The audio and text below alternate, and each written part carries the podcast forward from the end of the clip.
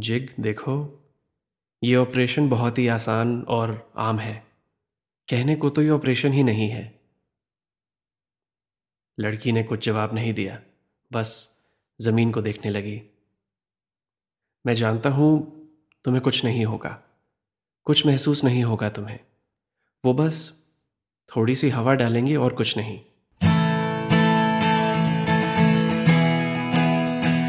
आप सुन रहे हैं कहानी जानी अनजानी पीयूष अग्रवाल के साथ। चलिए आज की कहानी का सफर शुरू करते हैं।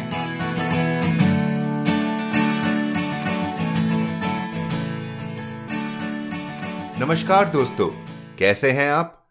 आशा है आप स्वास्थ्य का ख्याल रख रहे हैं और जरूरी सावधानी बरत रहे हैं। वैसे तो हम इस विपदा के बारे में पॉडकास्ट पर ज्यादा बात करते नहीं हैं, पर जिस तरीके से हालात बन रहे हैं इस विषय में बस यही कहना चाहूंगा कि हम अगर अब लापरवाही ना करें तो वैक्सीन आने तक इस लड़ाई में डटे रह सकते हैं। तो कोई भी कदम उठाने से पहले खुद से पूछें, क्या आप सावधानी बरत रहे हैं? क्योंकि आप हैं तो कहानी जानी अनजानी का ये परिवार है।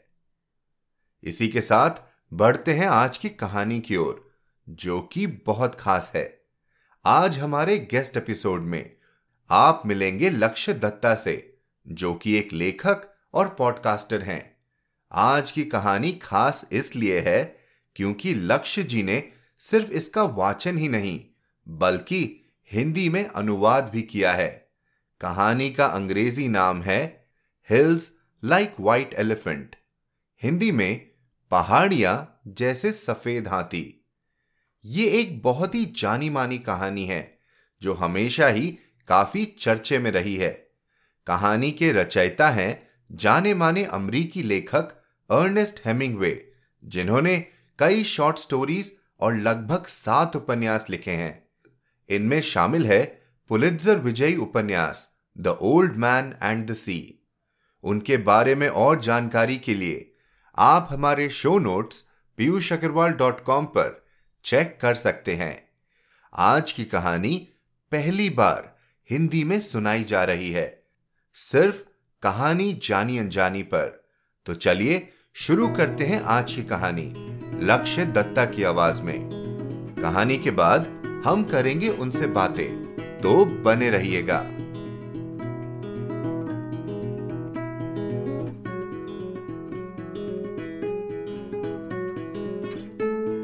पहाड़ियां जैसे सफेद हाथी। स्पेन की एब्रो नदी की घाटी के पार की पहाड़ियां लंबी और सफेद थी। इस तरफ कोई छाई नहीं थी और कोई पेड़ नहीं था, बस एक ट्रेन स्टेशन था दो रेल लाइनों के बीच। स्टेशन की एक तरफ जहां बिल्डिंग की थोड़ी छाई थी, कुछ टेबल चेयर रखी थी और एक खुला दरवाज़ा था जिसके अंदर था एक छोटा सा बार, और इस खुले दरवाजे पर एक पर्दा लगा था बांस की मालाओं से बना, मक्खियों को बाहर रखने के लिए। एक लड़का और एक लड़की स्टेशन के बाहर छाए में एक टेबल पर बैठे थे। बहुत गर्मी थी यहाँ और बार्सिलोना से एक्सप्रेस ट्रेन को आने में अभी चालीस मिनट थे। वो ट्रेन यहाँ सिर्फ दो मिनट के लिए रुकती थी और फिर चल पड़ती थी मैड्रिड की तरफ। हमें क्या पीना चाहिए? लड़की ने पूछा। उसने जो टोपी पहनी थी उसे अब उतार कर टेबल पर रख दिया था। काफ़ी गर्मी है यहाँ, लड़के ने कहा। चलो बीयर पीते हैं, लड़की बोली। लड़के ने पर्दे की तरफ देखते हुए कहा, दो बियर। बड़े मग में? वेट्रेस ने पूछा जो पर्दे के पीछे खड़ी थी। हाँ, दो बियर बड़े मग में। थोड़ी देर में वेट्रेस दो बियर लाई, उन्हें टेबल पर रखा और कुछ देर के लिए वहां बैठे लड़के और लड़की को देखने लगी। लड़की घाटी के पार पहाड़ियों को देख रही थी जो धूप में सफ़ेद लग रही थी और उनके आसपास सब भूरा और सूखा था। ये पहाड़ियाँ सफ़ेद हाथियों जैसे दिखती हैं, लड़की ने कहा। मैंने कभी सफेद हाथी नहीं देखे, लड़के ने अपनी बियर पीते हुए कहा। नहीं, तुमने नहीं देखे होंगे, लड़की का जवाब आया। हो सकता है मैंने देखे हों, तुम्हारे कहने से कि मैंने नहीं देखे होंगे इससे कुछ साबित नहीं होता। लड़की बांस की मालाओं से बने पर्दे को देखकर बोली, इन्होंने इस पर कुछ बनाया या लिखा हुआ है, तुम पढ़ सकते हो। लड़के ने पर्दे की तरफ देखा और कहा, आनीस देल तोरो यहाँ की एक दारू का नाम है, एक किस्म की एब्सिंथ है। क्या हम इसे आजमा सकते हैं? लड़की ने पूछा। लड़के ने पर्दे के पीछे आवाज लगाई। वेट्रेस बाहर से बाहर आई और पूछा, बिल चाहिए? अभी नहीं, पहले हमें दो ये अनीस दल तोरो चाहिए। पानी के साथ? वेट्रेस ने पूछा। तुम्हें पानी के साथ चाहिए? लड़के ने लड़की से पूछा। पता नहीं, पानी के साथ अच्छी लगेगी? ठीक लगेगी, लड़के ने जवाब दिया। और आप भी पानी के साथ? वेट्रेस ने लड़के से पूछा। हाँ, मेरा भी पानी के साथ। लड़की ने अनीस दल तोरो का एक घूंट पिया और कहा, बिल्कुल नद्यपान जैसा स्वाद है इसका। ऐसे तो हर चीज का होता है, लड़के ने कहा। हाँ, हर चीज में नद्यपान का स्वाद होता है, खासतौर पर वो चीजें जिन्हें बहुत लंबे इंतजार के बाद पहली बार चखो, जैसे ये तुम्हारी एब्सिंथ, लड़की का जवाब आया। अब तुम बस भी करो, लड़के ने कहा। तुमने शुरू किया, मैं तो ऐसे ही कह रही थी, इस इंतजार में थोड़ा हंसी मजाक डाल रही थी। ठीक है, तो कोशिश करते हैं इस इंतजार को बेहतर करने की, लड़के ने जवाब दिया। मैं तो कोशिश ही कर रही थी, मैंने तो कहा था कि ये पहाड़ियां सफेद हाथी जैसे दिखते हैं। क्या उस बात में कुछ अच्छा नहीं था? अच्छी बात थी वो, लड़के ने कहा। और मैं ये नई किस्म की दारू आजमाना चाहती थी। हम दोनों यही तो करते हैं, नई जगह जाते हैं और वहाँ की दारू आजमाते हैं, है ना? हाँ, शायद, लड़के ने जवाब दिया। लड़की फिर से पहाड़ियों को देखने लगी। बहुत खूबसूरत हैं ये पहाड़ियाँ, और ये सच में तो सफ़ेद हाथियों जैसे नहीं दिखती। मेरा मतलब था कि उनका रंग यहाँ से, ये पेड़ों के बीच से, हाथी की खाल जैसा लग रहा है। क्या हम एक और बियर पिए? ठीक है, लड़के ने जवाब दिया।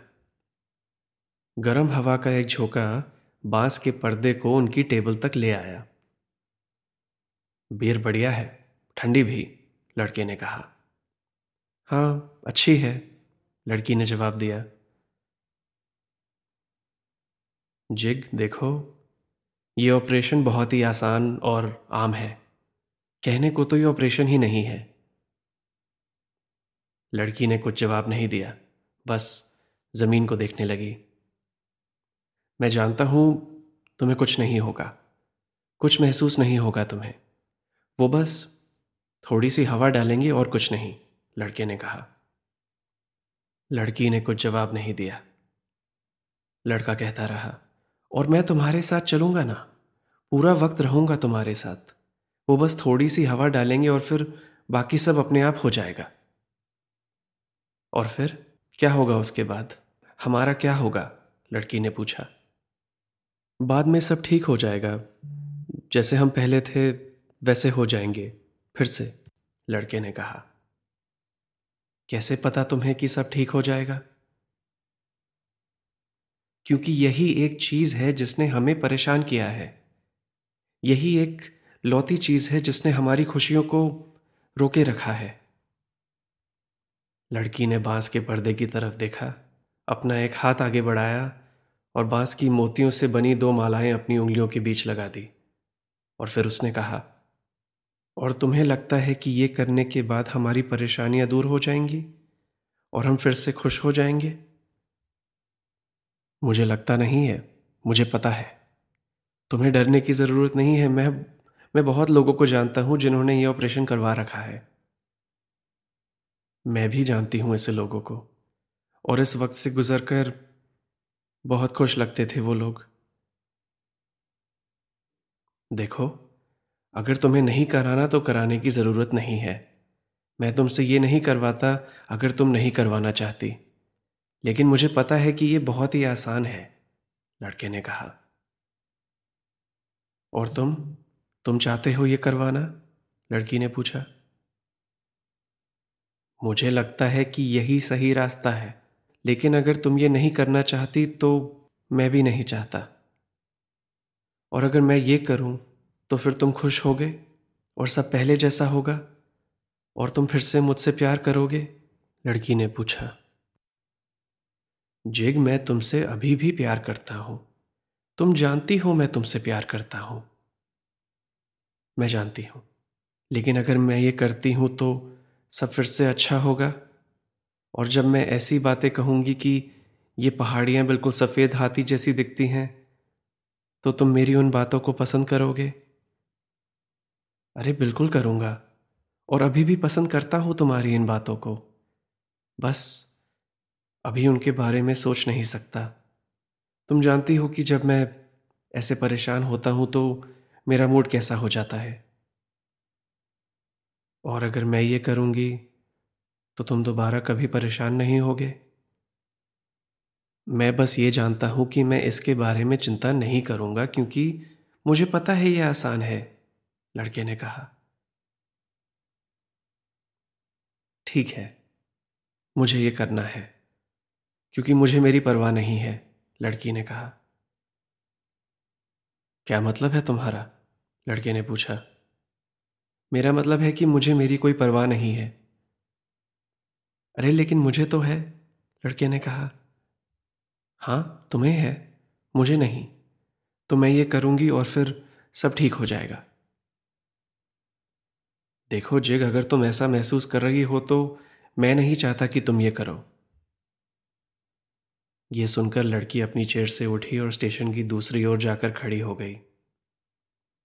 उसके सामने एब्रो नदी के किनारे बहुत सारे पेड़ और खेत थे, और उनके आगे नदी के पार मीलों तक पहाड़ ही पहाड़। एक बादल की छाएं खेत के ऊपर से निकली और वहां पेड़ों के बीच उसे चमकती एब्रो नदी दिखी। और फिर उसने कहा, ये दुनिया, ये वादियाँ, ये सब हमारा हो सकता है। कितना कुछ हमारा हो सकता है, और हम दोनों हर रोज़ उस जिंदगी को और नामुमकिन करते जा रहे हैं। लड़के को शायद सुनाई नहीं दिया, तो उसने पूछा, क्या कहा तुमने? मैंने कहा कि हम कुछ भी पा सकते हैं। हाँ, हम सब कुछ पा सकते हैं, लड़के ने कहा। लेकिन ऐसा नहीं होगा, लड़की बोली। पूरी दुनिया हमारी हो सकती है जिग, ऐसा नहीं होगा। हम पूरी दुनिया देख सकते हैं, नहीं होगा। हमारी दुनिया नहीं है ये, अब सब हमारा है, लड़के ने कहा। नहीं, अब नहीं है, और जब वो इसे ले जाएंगे तो दोबारा वापस नहीं होगा ये सब, लड़की ने कहा। लेकिन किसी ने कुछ भी नहीं लिया है हमसे, लड़का बोला। तभी तो इंतजार कर रहे हैं हम, लड़की बोली। जिग, तुम वापस यहां छाए में आ जाओ। ये सब सोचना अच्छा नहीं है तुम्हारे लिए। ये सिर्फ मेरी सोच नहीं है, ये सच है। अरे मैं नहीं चाहता कि तुम अपनी मर्जी के खिलाफ कुछ भी करो। हाँ हाँ, मैं जानती हूं तुम कुछ नहीं चाहते। क्या हम एक और बियर पी सकते हैं? हाँ ठीक है, लेकिन तुम्हें समझना चाहिए कि मैं सब समझती हूं। क्या हम बस चुपचाप यहां बैठ सकते हैं? ये कहकर लड़की वापस अपनी चेयर पर आकर बैठ गई और फिर से पहाड़ियों की तरफ देखने लगी। फिर लड़का लड़की को देखते हुए बोला, तुम समझने की कोशिश करो। मैं मैं नहीं चाहता कि तुम ऐसा कोई भी कदम उठाओ जिसमें तुम्हारी रजामंदी नहीं है। अगर तुम ये करना चाहती हो, अगर तुम अपनी जिंदगी को ऐसे बदलना चाहती हो तो मैं मैं साथ हूं तुम्हारे। अगर तुम ये चाहती हो तो मैं तुम्हारे साथ हूं। अगर तुम ये चाहती हो। लड़की ने लड़के की बात काट कर कहा, क्या तुम्हारी अपनी कोई चाह नहीं है इसमें? हो सकता है कि तुम्हें अच्छी लगे ऐसी जिंदगी। मेरी चाह है, वही तो कह रहा हूं। मुझे सिर्फ तुम चाहिए जिग, और कुछ नहीं, और कोई नहीं। और मैं जानता हूं ये ऑपरेशन बहुत आसान है। हाँ, मैं जानती हूं कि तुम्हें लगता है कि ये बहुत आसान है, लड़की ने जवाब दिया। देखो जिग, तुम्हें यह कहने का हक है, लेकिन मैं जानता हूं मैं क्या कह रहा हूं। क्या तुम अभी मेरे लिए कुछ करोगे? लड़की ने पूछा। कुछ भी, तुम मांग कर तो देखो। क्या तुम सिर्फ कुछ देर के लिए बोलना बंद कर सकते हो? लड़के ने कोई जवाब नहीं दिया। उसने अपने सामान की तरफ देखा और देखा उन पर लगे हर होटल, हर शहर की निशानियां। और फिर उसने लड़की की तरफ देखकर कहा, मैं नहीं चाहता ऐसे। मुझे इसकी कोई परवाह नहीं है। यह सुनकर लड़की ने जवाब दिया, अगर तुमने एक और शब्द कहा तो मैं चिल्लाना शुरू कर दूंगी। कुछ देर बाद वेट्रेस बाहर आई, दो और बियर के साथ, और उन्हें रखते हुए उसने लड़के से कहा, ट्रेन पाँच मिनट में आने वाली है। क्या बोली वो? लड़की ने पूछा। उसने कहा कि ट्रेन को आने में पाँच मिनट हैं। लड़की ने वेट्रेस की तरफ देखा और मुस्कुराया, उसे शुक्रिया अदा करने के लिए। मुझे हमारे सामान को स्टेशन की दूसरी तरफ ले जाना चाहिए, लड़के ने कहा। ठीक है, तुम वापस आ जाओ, फिर हम अपनी बियर ख़त्म करते हैं। लड़के ने सामान उठाया और स्टेशन की दूसरी तरफ ले गया। ट्रेन अभी भी दूर दूर तक नहीं दिखाई दे रही थी उसे। वापसी में वो बार के रास्ते से गुजरते हुए बाकी लोगों को देखने लगा। उसने बार पर एक और अनीस दल तोरो पी और बार के अंदर बैठे हुए सब लोगों को देखने लगा। दिखने में तो वो सब लोग आराम से ट्रेन का इंतज़ार कर रहे थे। लड़का बांस के पर्दे से निकलकर वापस लड़की के पास आया। वो अभी भी टेबल पर बैठी थी और लड़के को देखकर मुस्कुराई। क्या अब तुम बेहतर महसूस कर रही हो? लड़के ने पूछा। लड़की बोली, मैं ठीक हूँ, सब ठीक है, मैं ठीक हूँ।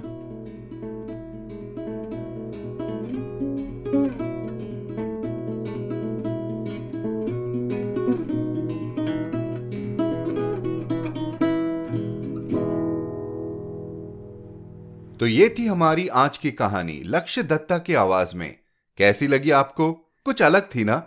अगर आप ये सोच रहे हैं कि कहानी में ये क्या हुआ, क्यों हुआ, तो ज्यादा परेशान होने की बात नहीं है। ये हमारा गेस्ट एपिसोड है और लक्ष्य जी हमारे साथ हैं, तो हम उनसे इस बारे में बातें कर सकते हैं। लक्ष्य जी, वेलकम टू कहानी जानी अनजानी। आपका बहुत बहुत स्वागत है। Thank you Piyush, thank you so much. पहले तो धन्यवाद इतनी सुंदर कहानी हमारे सुनने वालों के लिए लाने के लिए, और खासकर इसे अंग्रेजी से इसका हिंदी में अनुवाद करने के लिए, क्योंकि मुझे मालूम है कि इसका हिंदी अनुवाद कहीं था नहीं। तो आपने वो कष्ट भी उठाया कि मैं ही इसका अनुवाद करके कहानी सुनाऊं। हाँ, मुझे एक्चुअली मुझे करना ही यही था। मुझे कहानी ढूंढनी थी और मुझे खुद ही उसको ट्रांसलेट uh, करने का मन था, इसलिए मुझे ये वाली कहानी काफ़ी कनेक्टेड फील करता हूँ मैं, जस्ट बिकॉज वो मेरे स्टाइल से काफ़ी मैचिंग है। तो मुझे लगा कि अगर मैं अपना जो, क्योंकि मैंने पहले कभी किसी की ऐसे uh, ट्रांसलेट करी नहीं है, किसी और की कहानी। अपना ही ईगो इतना बड़ा है कि दूसरों की कहानियों पे कभी इतनी कोशिश नहीं करी समझाने की। तो uh, लेकिन मुझे इसमें अब काफ़ी दिलचस्प लगता है, इसका स्टाइल और इसकी जो जिस तरीके से कैरेक्टर्स बात करते हैं। तो इसलिए मुझे लगा कि इस पे साथ ट्राई करते हैं और फिर देखते हैं क्या होता है। हम्म तो अर्नेस्ट हेमिंग्वे की यही कहानी आपने क्यों चुनी? फर्स्ट ऑफ ऑल मैं हेमिंगवे यू नो हमेशा नाम सुना था कि काफ़ी सही राइटर था, यू नो ऑलमोस्ट सौ साल पुरानी स्टोरी uh, है ये, लेकिन पहले हमेशा झिझक थी कि यार ये इतने सौ साल पुराने राइटर्स बड़े भारी भारी शब्द यूज़ करते होंगे, ये क्या कि पता नहीं क्या किस दर्द से गुजरते होंगे, यू नो बहुत सुना था हेमिंगवे की वो काफ़ी पी के लिखता था एंड ऑल दैट।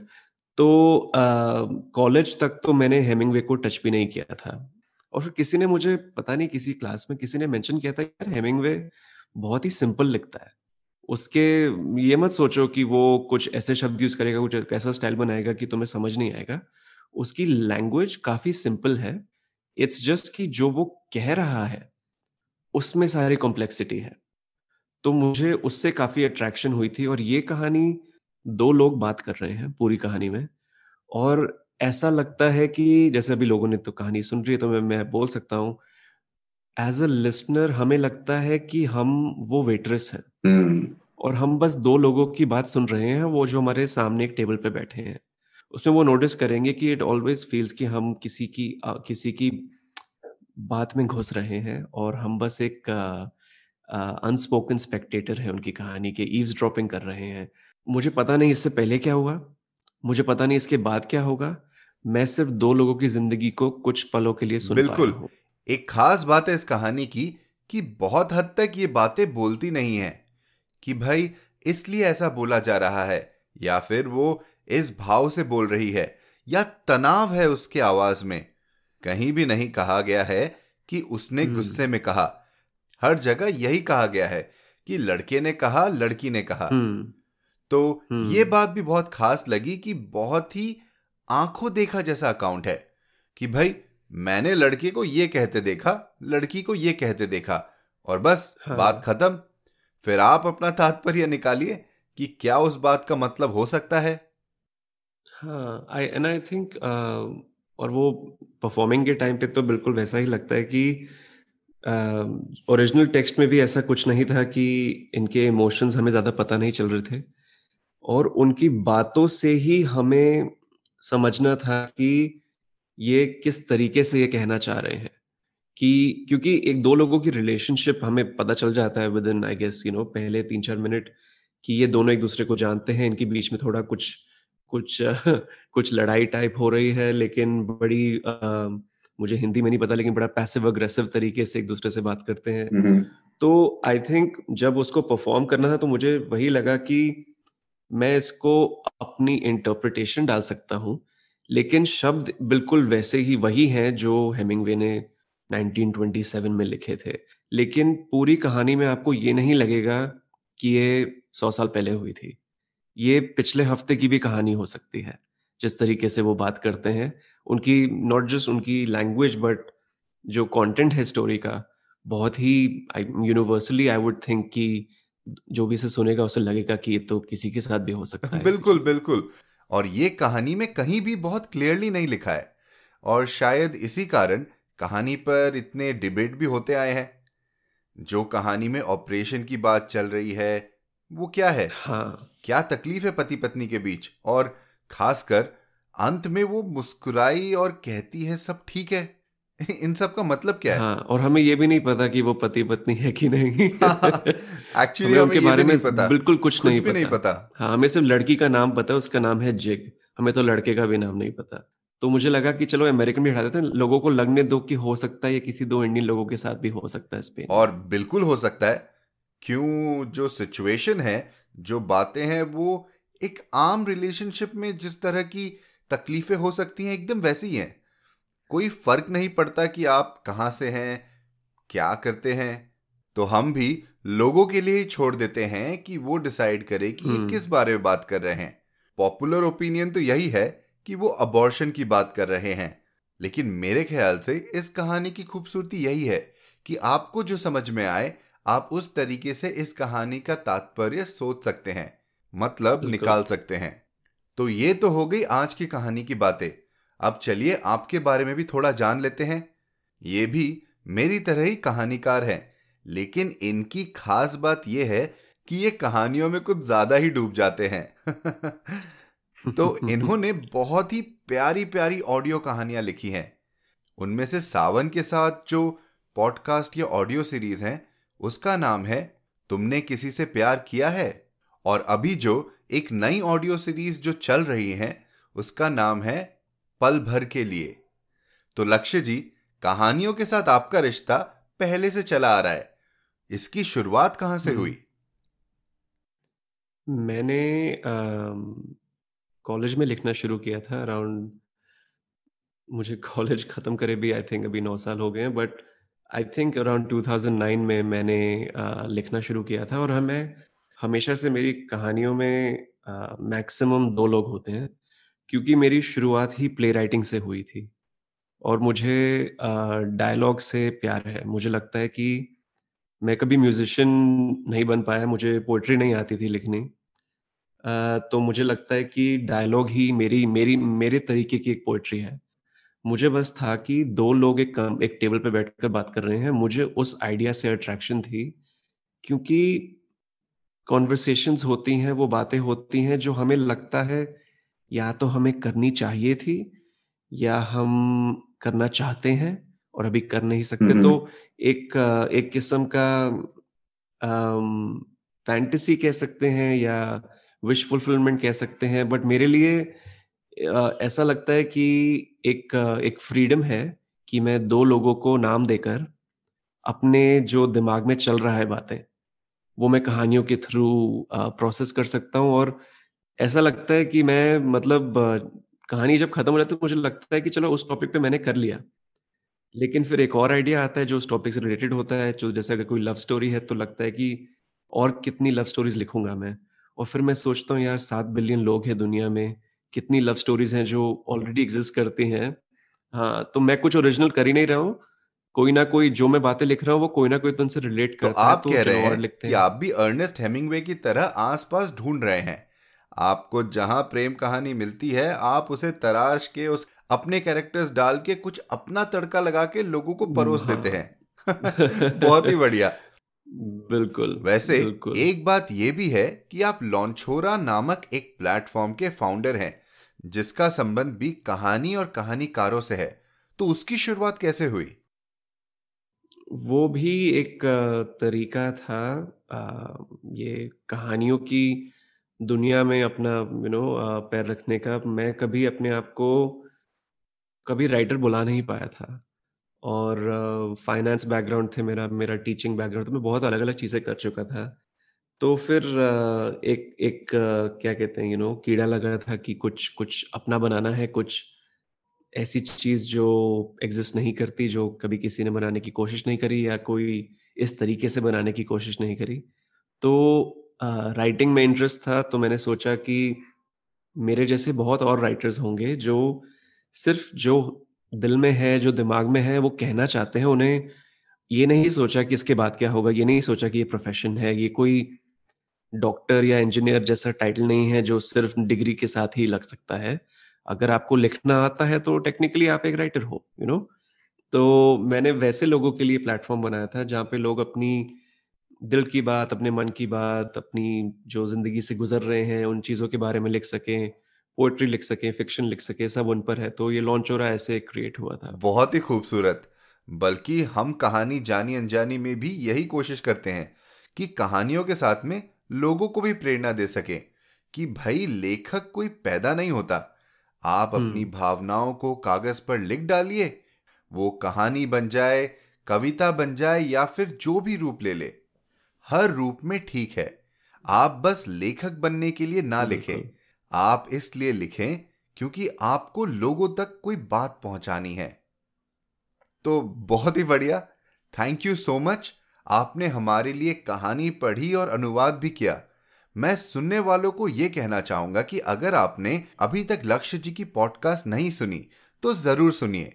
हमेशा की तरह हम इनके पॉडकास्ट के लिंक हमारे शो नोट्स में डाल देंगे। इसी के साथ लक्ष्य जी, मैं आपसे विदा लेना चाहूंगा। बहुत ही खुशी हुई कि आपने हमारे लिए समय निकाला। धन्यवाद। Thank you Piyush, thank you so much. मेरे लिए ये नया एक्सपीरियंस था कि किसी और की कहानी के को सुनाना, और आ, हिंदी में मुझे लगता है अब तो मैं इसको एक नया चैलेंज बना लूंगा इसके बाद। तो थैंक यू फॉर इस इस नए पैशन के लिए, थैंक यू सो मच। तो दोस्तों, ये थी हमारी आज की कहानी और बातचीत। आशा है आपको ये पसंद आई। अगर आई है तो हमारी आपसे विनती है और लोगों के साथ शेयर करें और इस कहानी पर चर्चा भी करें। आपको ये कहानी कैसी लगी हमें जरूर बताएं hello at the rate Piyush Agarwal dot com पर। इसी नोट पर आपसे विदा लेता हूं। आप जहां ये कहानी सुन रहे हैं सब्सक्राइब करना न भूलें। यूट्यूब और फेसबुक पर भी इंडी पॉडकास्टर को सब्सक्राइब करें और अगर आज की कहानी अच्छी लगी तो रिव्यू डालना न भूलें। हर शुक्रवार आप तक नई कहानियां लाने का श्रेय मैं अपनी टीम को देना चाहूंगा। आज के एपिसोड की प्रोड्यूसर हैं देवांशी बत्रा। आप सुन रहे थे कहानी जानी अनजानी पीयूष अग्रवाल के साथ, जो कि इंडी पॉडकास्टर की एक पेशकश है। तो हम आपसे मिलते रहेंगे हर शुक्रवार। तब तक के लिए अपना ध्यान रखिए, स्वस्थ रहिए और मुस्कुराते रहिए।